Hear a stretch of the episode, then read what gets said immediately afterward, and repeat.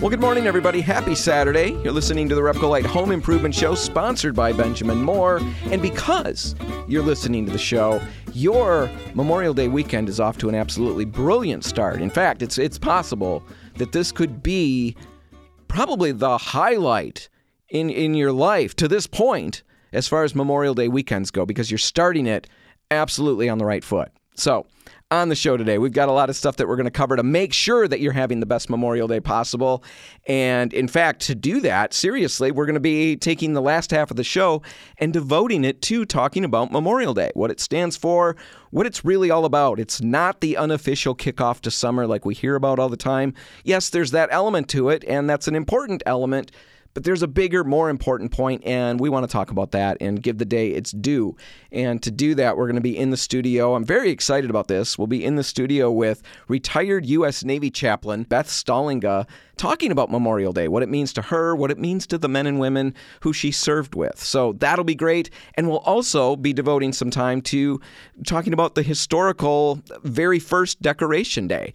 And there's a day that we all think, or at least generally point to as the first Decoration Day that occurred in 1868, but some recently, you know, 1990s or so, recently unearthed historical evidence suggests that there was an earlier day that predated that 1868 date by three years. So we're going to be talking about that story. It's interesting, and not a lot of people are aware of it. You'll you'll have something to talk about at the picnics today if you hang around and catch that last segment. Right now, let's talk about fencing. I've got a fence, or at least I used to have a fence in the backyard, and the kids ran into it a couple years ago. I really honestly don't have the full story about what happened. I came home and the fence was laying on the ground in the backyard, and I heard a number of uh, excuses or uh, explanations that centered around somebody kicked a soccer ball into it, maybe somebody ran into it. It was hard to tell. They couldn't tell exactly what happened, and so I don't really know. But bottom line, the fence came down. It turned out the posts were rotting in the ground and it just snapped right off. So I've got to repair it, and er, I can't repair it, so I've got to replace it. Now, I've been doing some other work around the house in that area, and so I haven't had to worry about that fence for a year or two. Now it's time to get a new fence up, and I could consider metal fencing, but I decided that's not where I want to go. So now I'm weighing vinyl fencing versus wood fencing. And if you're in the similar boat, or I'm sure you're not in the similar boat, most people don't have kids who've knocked their fence down. But if you've got, you know, a fence that you're thinking about putting up, maybe you're debating vinyl or wood. Let's talk about the pros and cons. Now, maintenance. Let's start with that as a main key. On the upside, the pros for vinyl fencing. There's going to be no chipping, no peeling, no fading. Now, repainting or restaining a fence is absolutely not fun. I completely get that. I sell the products that we use to do that, but I know that it's zero fun. There's a lot of surface area that you've got to deal with, and whether you're putting product on or even just prepping the surface, scraping paint off, it's just so many nooks and crannies to get into. It's not fun at all.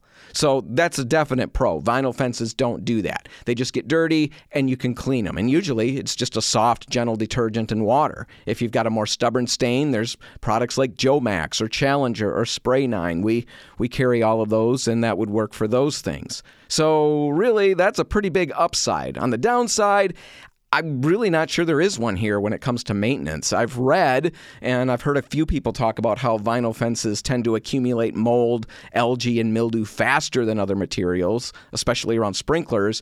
And so they'll need more washing than other surfaces. But I really can't imagine that around a sprinkler it's going to have more mold or mildew or algae than a wood fence would. And I certainly think it's going to wash up better. So, right there, we've got a big, big win for vinyl. Durability, let's talk about that. On the upside, vinyl fencing, it's not going to crack, it's not going to splinter like wood. It's a high quality material that can last 20 to 30 years depending on what you buy. It's resistant to water damage because it's vinyl, it's resistant to fire, and termites don't care about it. So all of that's really good. On the downside, vinyl can struggle with weather fluctuations. You know, it expands, it contracts with temperature and humidity changes, and that can lead to the material becoming somewhat brittle, which could lead to breaks and cracks from impact, maybe a soccer ball or something like that. But I think a lot of things are going to have to align eh, for that to become a real issue. So in my scoring, I've got sprinklers right near this fence, and the fact that vinyl is water resistant, I really think vinyl's going to get the ding, the point on this one. So it's vinyl 2, wood nothing.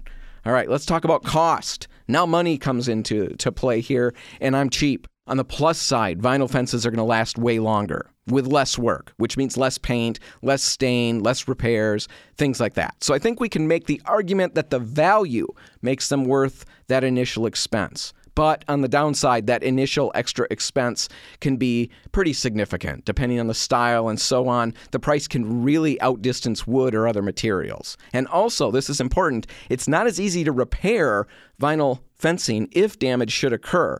In a wood, you can just replace a plank or two. With vinyl, you might have to actually replace full sections. So that one's a pretty big downside. And I think in my scoring, as I'm weighing these two choices, wood or vinyl, wood's going to get the point when it comes to cost. So now we're at two to one. Let's talk about design. On the upside, vinyl fencing has a lot of styles and a wide variety of colors available, some that even look like painted wood. However, once it's installed, the color is what it is, there's no changing it. So that kind of leads us to the downside. Even with all of those options, when you're talking about vinyl fencing, you're still limited compared to wood. With wood, you can do pretty much anything you want, and you can stain or paint it in any color, and you can change that color whenever you want to. So wood's going to get the point on that one. So we're at two to two. How about environmental impact? Well, on the upside, vinyl lasts for years and years. On the downside, and I got to kind of go fast here, on the downside, it doesn't easily degrade, even when it's past its life cycle. So it is what it is. It's going to stay. It can be recycled, though, and most recycling centers will accept it. So for me, that's kind of a toss up. I'm not sure who gets the point on that one. Talking about DIY installation, both types of fences, wood or vinyl, could be installed by a DIYer. You just got to make sure you ask your questions, do your research, get the right tools, and all of that stuff. So, bottom line, final thoughts if you're staying on your property for a long time and if you've got the budget and you can live with the basic color options that are given, vinyl fencing is a long term solution that's really low maintenance. I really like that. If you're moving, if you're on a budget, if you want to change colors often, then wood fencing might be a way to go. Anyway, there's a quick look at fencing, vinyl versus wood, gives you some information to work on. All right, we're going to take a quick break, and when we're back, we'll be in the studio with a representative from All Pro to talk about some new products that you're going to be seeing on the shelves at Repcolite. That's all just ahead. Stay tuned. And we're back. You're listening to the Repcolite Home Improvement Show, sponsored by Benjamin Moore. And right now, we're in the studio with Mike Resch, Business Development Manager from All Pro. Mike, yes. thanks for being here. Yeah, thank you. All Pro. Let's just jump right into it.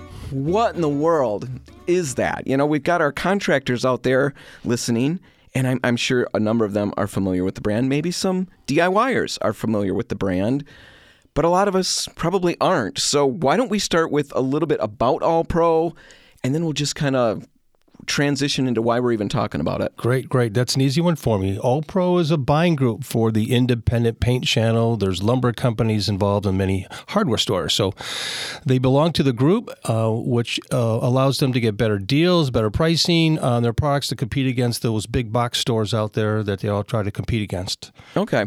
So a buying group, bottom line, the most important part, better pricing, all of that.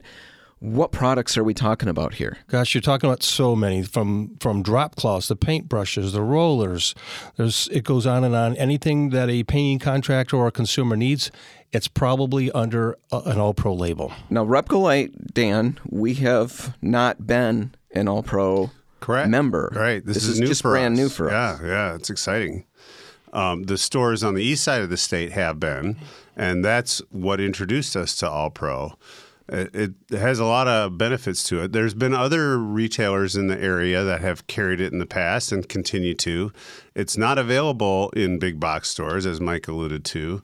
It's only available at independent paint store. So it's basically, I'm trying to wrap my brain around it all entirely. It's private labeled stuff. I mean, it's your label. It's the All Pro label, and we're talking roller covers, brushes, all of those things are going to be available on our shelves. Correct. As we yes. make this transition, it's not going to be instant for the West Side stores. It's going to take a little bit of time to transition, but I guess the the cool thing for contractors who have previously used it or are familiar with those that brand it's going to be something that we've got available coming up soon. But for the regular people, why, why, why does this even matter? Well, I guess you could say it's uh, if you're supporting the independent channel, the All Pro label is a way of doing this. Uh, the the dealers, uh, spec- specifically uh, Repcolite, um, will have it on their shelves, and you're supporting them, and and they uh, are selling a high end, high quality, approved product by the contractor. So therefore, it's also good for the consumer.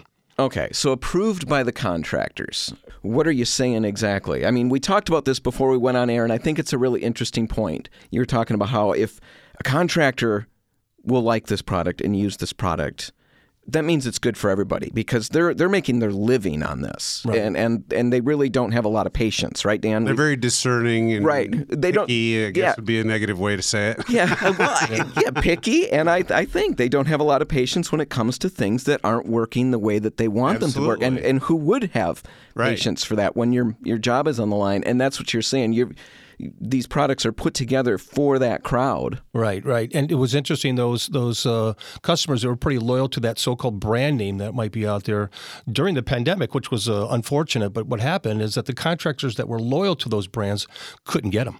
All of a sudden, they had to, by default, try the All Pro brand, and now they're a loyal user of the product because they found it is the same product. Um, it's equal or better in some cases. Yes, very high quality items. This isn't about selling something cheap. This is about value. So you mentioned it's the same item, and we know that's not completely all the way across the board the case, but in in a lot of instances, the products that we've carried because you're they're manufactured by companies like Wooster and Yes. all of these other companies that we're familiar with. Zinsser, Rust-Oleum, you know, the high branded products that are out there. Um, some companies uh, that that are doing the private label you may never never even heard of before, uh, such as like Tower. Tower's a high end caulk line that people have that it's available under an All Pro label. And once they try that product, they become very loyal to it because they find it's a, a, a value, it's consistent, and it's an easy product to use and, and to get from their dealer. So Dan, tower sealants, that's what we're talking about? The caulk, yes. Right. Now we carry that Oh yeah, as tower sealants. right. So when we pick up and move that through, that potentially could transition to an all pro label.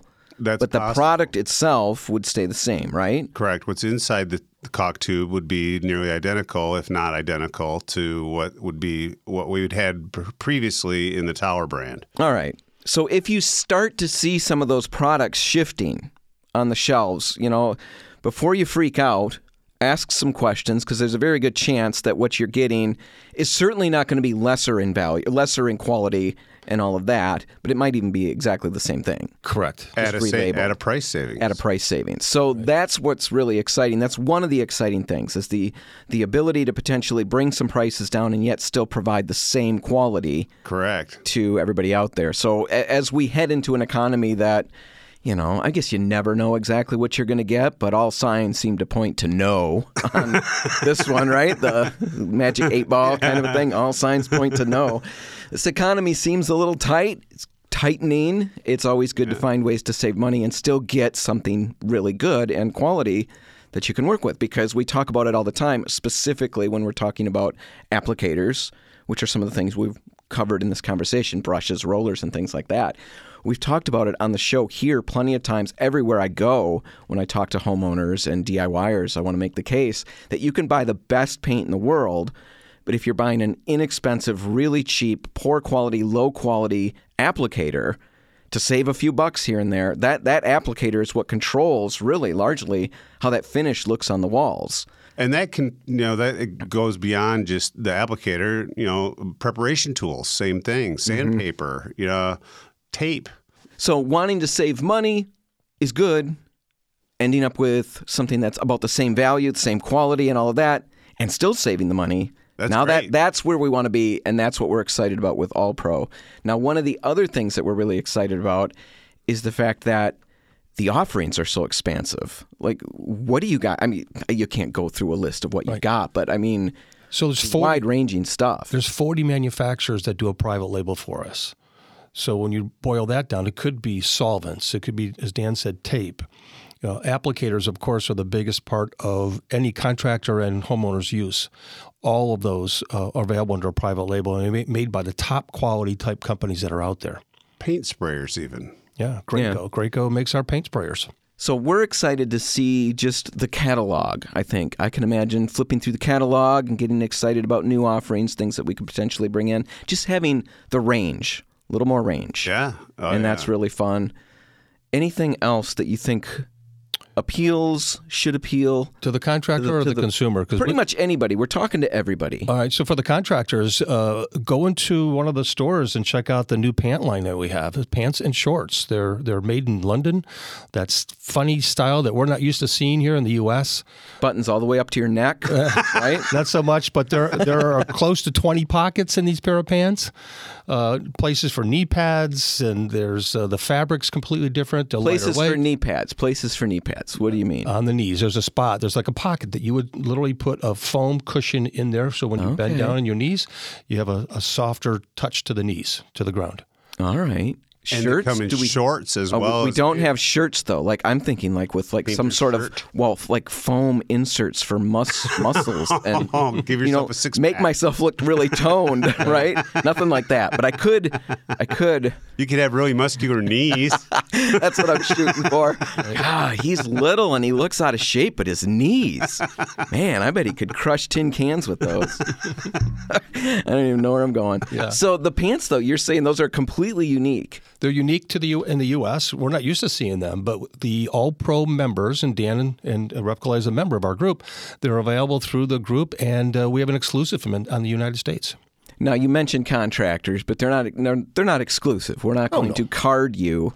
Right. Do you have a contractor card? Otherwise, you can't buy Can't the buy painter this pants. stuff. Right. No. Yeah, they're interesting. Shorts. How many how many pockets do you get in the shorts? Uh, a few less than the pants Yeah, I would because they're assume. shorts. Yeah.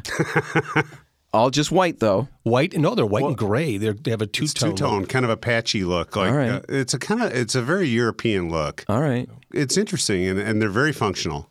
All right. So our contractors will start to see those. We've Yep. got those in some of our West Side stores. Yep, they're available they- for order. Okay, so anywhere within two we can days get we can get whatever size you need. All right. So how about for the DIYers? Is there anything specific that might really pique their interest? Sure. Uh, so we have a new masonry waterproofer. Um, it's uh, a waterborne type product. It's good for the interior and exterior waterproofing of the of your home. If you're looking for a smooth finish for your concrete walls in the basement, Not for floors. not for the floors, right? Not for floors. And I believe if it's like a lot of these other products, it's got to go on an uncoated, unpainted wall, right? Like yes, un- unfinished. or- Unfinished. yeah. So the, it's got to be, well, I guess you can say, virgin type concrete. yeah. So there's another product too. Uh, It's, it's a it's a heavy duty paver and concrete sealer. So that's a clear finish. It's an acrylic, and it's good for driveways and around the pool and uh, things like that. All right. And all waterborne. All waterborne. And, and to me, that gives a little example of what All Pro is about. It's not just brushes and rollers and painter's pants. It's coatings. You know, it's pretty much everything. if you are listening and you're thinking, okay, that that does intrigue me a little bit, or I wonder about, you know, this kind of coating or that kind of coating or this kind of tool, just stop out at any Repcolite store and start the conversation, and yeah, we'll get you some info. Mike, we're going to release you to the wild and let you do what you got to do for the rest of the day. But thanks so much for stopping here and hanging out with us. I appreciate the time. Thanks for the, the opportunity. Thanks, Mike. All right, we're going to take a quick break. East Side listeners, you're going to get a Repcolite rewind. West Michigan listeners, you're going to get news and weather at the bottom of the hour. And then when we all get back together, we'll be in the studio with retired U.S. Navy chaplain Beth Stallinga talking about Memorial Day, what it means to her, what it means to the men and women she served with. You're not going to want to miss it. Stick around.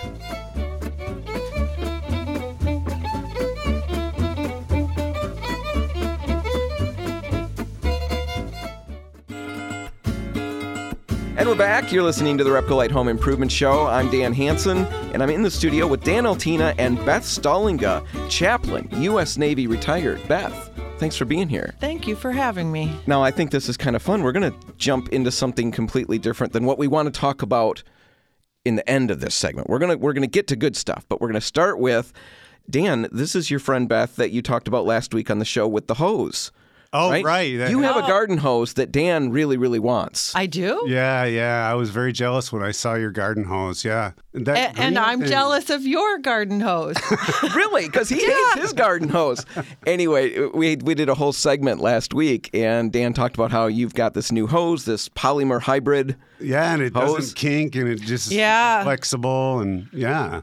So Dan loves it. He's going to buy one. Then he's going to Okay. report back to us All right. how much he likes it. But you you didn't like yours as much. No, I do like it, but uh, Dan, being who he is, he the way he has their system set up at home, everything is very efficient, and the water sources are where you need them, and oh, so you're jealous of his system? Yes. He's jealous of the hose itself. there we right. go. That's Anyway, I thought that was kind of funny that two weeks in a row we're talking about Beth. and you have not listened to the show. You mentioned that right at the beginning, so you'll have to tune in now that you've actually you've been mentioned. Yeah, already. okay. We've we've covered you already. All right. So let's talk about you now, and what we want to get to is is Memorial Day and talking about that from the perspective of somebody who's been in the military and served.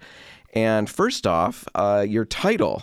You're a chaplain correct. but a captain, and I wasn't supposed to m- mention the captain part. I'm I'm conf- Oh, because you no. mentioned how does how does that work? If you get called captain by your CO, Right. So the joke is typically that when your commanding officer uh, says captain or lieutenant or uh, commander, come here, it's usually like when your mom uses your full, Yeah. full name, right? Daniel Jean Yes. Hanson, Yes. What have you done? Right. So I think chaplain is a term of endearment typically. Chaps is what they usually say in the Navy. I think the Army says chappy.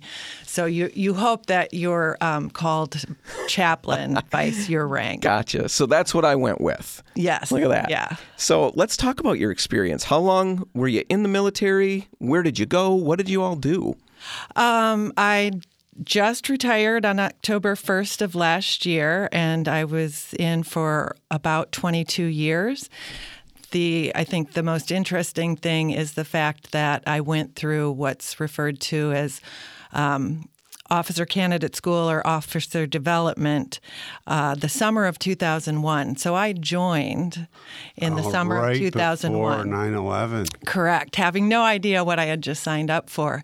And I actually reported to my first duty station on September 11, 2000. Oh my goodness. Wow. So what was going through your head as all of that was unfolding? So I got up that morning and I was staying in a motel because I still hadn't checked into the command. And I went to the lobby to get a cup of coffee, and the TV was on. And that was my first exposure to what had just happened. wow. Uh, and it was in California. So my first duty station was with the Marines in 29 Palms, California. And I reported to duty that d- I actually called and said, Should I still come in? And they did have me come in. And almost immediately after that, because of the time lag, uh, they did close the base down. Uh, so nobody could get in or off. Um, and then it's interesting that my orders are actually stamped on September 12th because Oh, because everything, uh, you know, sort of went by the wayside as folks' eyes were glued to the Yeah, what a day that was. Trying to figure out what Wow. was going on. So, and then I say, and it never slowed down. so it was sort of a, a just a speed race from then until basically the day I retired. So have you been all over the place? Where have you gone to serve? So, um, first duty station was 29 Palms, but I was part of um, the headquarters battalion, which was a non deployable unit, but 7th Marines are stationed there at 29 Palms.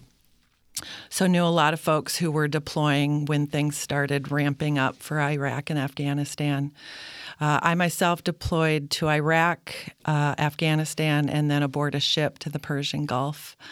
Uh, but I've been stationed all over the world. So, um, Italy, DC, California, South Carolina, Most recently, Great Lakes Naval Station. Great Lakes Naval Station, the Navy's only boot camp. Um, uh, but then my last assignment was the U.S. Third Fleet, so which is headquartered in California, but is responsible for all of the ships on the west coast to Hawaii. All right. So what do you do as a chaplain? You know, what kind of things cover, you know, do you have to cover? we were talking a little bit previously about you know people would ask me what a typical day as a chaplain looks like and there is really no such thing as a typical day um, because so much of it in some respects can be reacting to the most immediate crisis. Sure. But typically, um, the idea is that constitutionally, service members have the same rights and responsibilities as regards religion. So the Constitution guarantees the free exercise. Well, that can be very difficult to do in a deployment or expeditionary setting. So, um, how are service members supposed to be able to practice their religion while on active duty? And it's by having chaplains who go with them wherever they go. So on a Sunday, you might find me in the chapel on a ship uh, doing a service uh, out in the field with the Marines doing a service. But that, ironically, is probably was probably the smallest part of what I did. While not the least important, certainly didn't take up the most time. Because uh, the other core capabilities are provide, and that means, you know, I'm an ordained minister in a Protestant denomination, but the vast majority of Marines and sailors aren't going to be f- from my particular sure, background. That makes sense. So then I need to be able to find a clergy person who can meet their religious requirements. So that might mean, say, when I was stationed aboard the USS New Orleans, if there was a Catholic priest or a Greek Orthodox priest in the strike group, arranging for what we would call a holy helo to bring them aboard the ship, preferably on a Sunday, but sometimes anytime yep, there was yep. another ship close enough to have somebody be heloed over, and they'd come over and do divine services for their personnel. All right. Um, so, so, all kinds of all things. kinds of things. Yeah, We're talking with Beth Stallinga, chaplain, U.S. Navy, retired, and we're talking about well, right now so far, you know, where you've come from, Beth, and and a lot of the things you've seen. I'm sure we're just barely even scratching the surface. What we wanted to get into was a little bit about Memorial Day. You know, we're heading into that big weekend. Everybody's excited to be out grilling and stuff like that. And there's so much more to the day. I mean, obviously, so much more. And we wanted to hit some of that here on the show. Yeah. So, from your perspective in the military, how do you approach, what do you think of when it comes to Memorial Day? So, I think for active duty and even a lot of veterans, Memorial Day is not something that uh, registers as having anything to do with us. Uh, and I think when we were talking previously, I talked about the fact that I'll have a lot of friends who will post on their Facebook wall the distinction between Memorial Day and Veterans Day.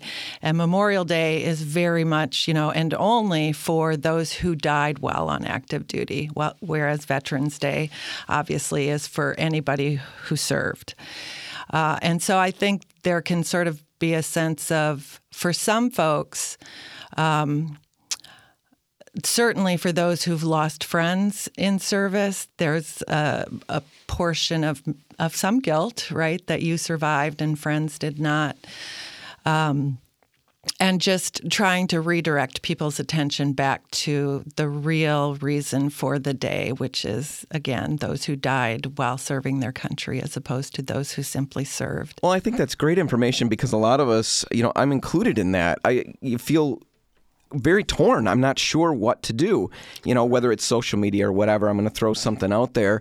I don't want to, you know, neglect veterans if, you know, because I appreciate the service. I mean, without the service of, of all these people, we don't have what we have. And so you don't want to neglect them, but yet you want to do the right thing. And what you're saying is from a military point of view, career military person, mm-hmm. let's let Memorial Day be for those who fell during active service as, as you've often seen, uh, those who gave the ultimate sacrifice. Others sacrificed some, they sacrificed all. No, that completely sums it all up. Beth, is there anything else you'd like to add before we wrap it all up? When I think about Memorial Day, and you know, a lot of this is from personal experience. Um, what I think can get lost is the sort of intergenerational nature of Memorial Day. Like we think specifically of the service member who died that may have been in combat, that may have been in a training exercise. And I think a lot of your listeners would be surprised.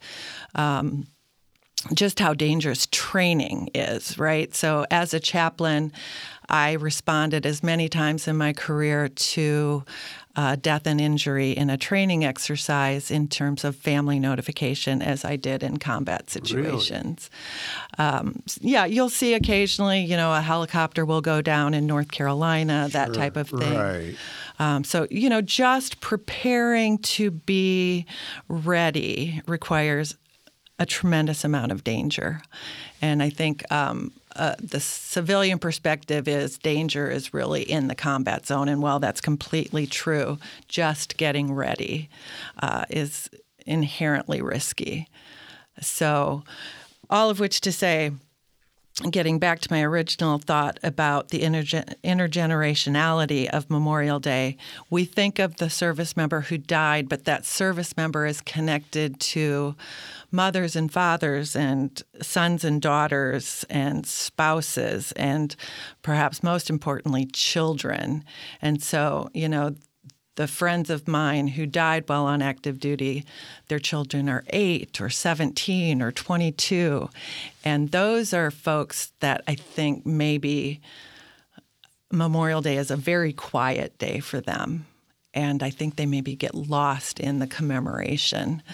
Uh, none of them would ask for your pity, but I would ask for your empathy when you think about, you know, we get a little bit excited about um, appliance and car sales and right. um, the big paint sale, the big paint sale, and and brats on the grill, and all of those things are, you know, in in the largest picture things we get to enjoy because of our freedoms but in the in the smallest picture, there are children and spouses and moms and dads for whom that service member who died is this is a tender day for them. All right. Anything practical in the last little bit that we've got for those of us sitting here wondering what we can do? So there are um, organizations um, throughout the country called there.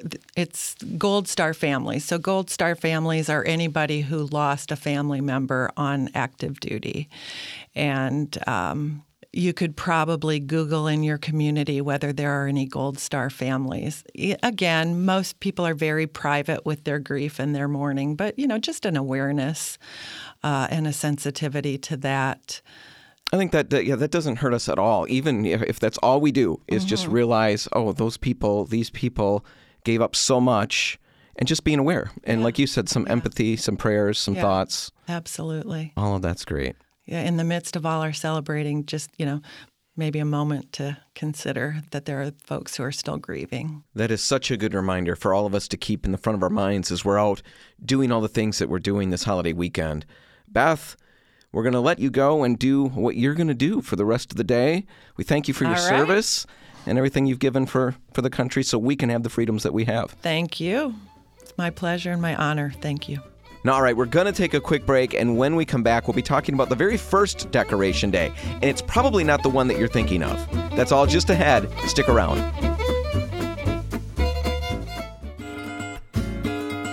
And we're back. You're listening to the Repcolite Home Improvement Show, sponsored by Benjamin Moore. And Dan, we have monumental work to do right now. We have to get the entire history of the, the very first Decoration Day crammed into about six minutes.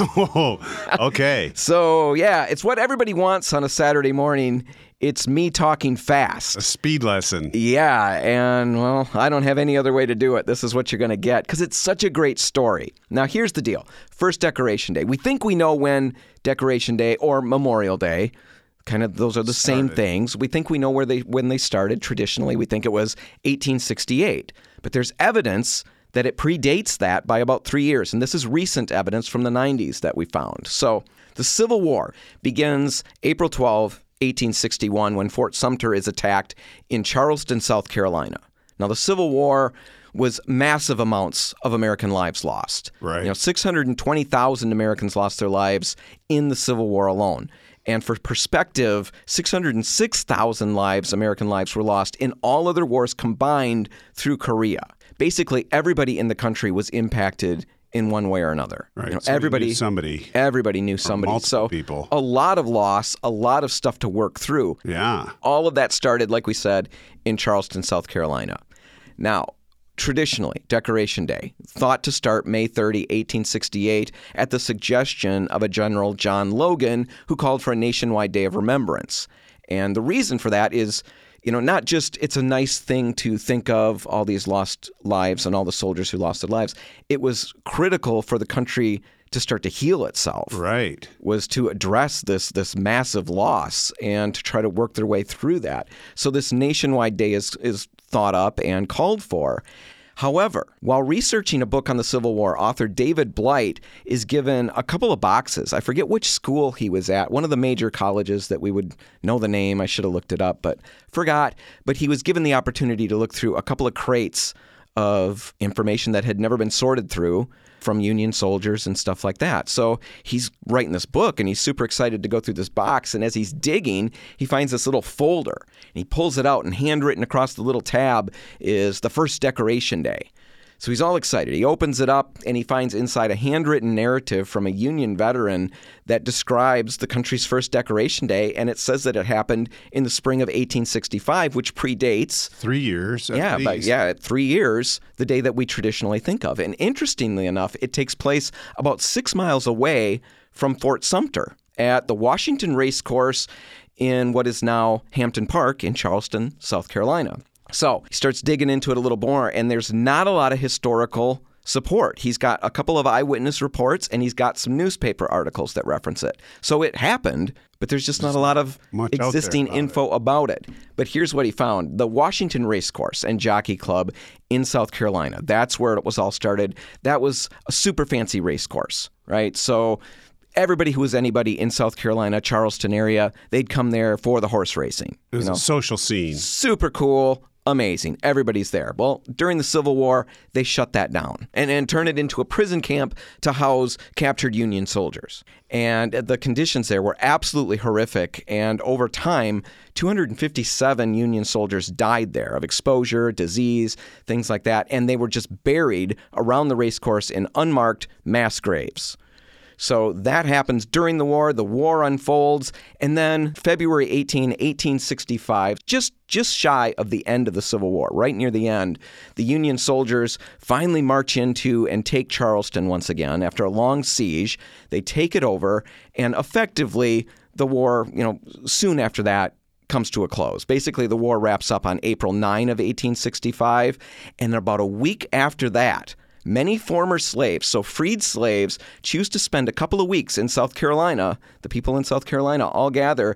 They are in Charleston. They spend a couple of weeks carefully exhuming the bodies of the Union troops from the mass grave at that race course, and then they give each soldier a proper burial. They construct a fence around, you know, the cemetery that they created, and they've got a little archway that reads "The Martyrs of the Race Course." So they go and put all of that together, and then about two weeks later, on May one of that same year, this is what um, the author found, David Blight found in this folder describing this event. May 1 of that same year, about 10,000 people, many of whom were freed slaves, came and held a parade on the slaveholders' racecourse, marching around carrying flowers, singing songs. There was children's choirs. They were singing "We'll Rally Around the Flag." They were singing the Star Spangled Banner, spirituals. The Bible was read. Basically, people marched to the little cemetery that they created decorated all the graves with flowers and wreaths and things like that, and then spent the whole day having picnics, listening to speeches, and basically experiencing their newly won freedom. So, really, when we look at it, it's the heart and core of what Memorial Day is, and it happened about three years earlier than when we think it did And this is mostly lost to history. This, this basically story. lost to history. So now you know, and you can take that information to the people at the picnics or wherever you go Right. today. Share it with your friends this weekend. All right, that's all the time we've got. We're going to have to wrap it up. If you want to catch this one again, you can find it online at repcolite.com. One quick note all of our stores are going to be closed on Monday, May 29, in honor of Memorial Day, but we'll be back at it on Tuesday morning. Have a great weekend, everybody. I'm Dan Hanson. And I'm Dan Altina. Thanks for listening.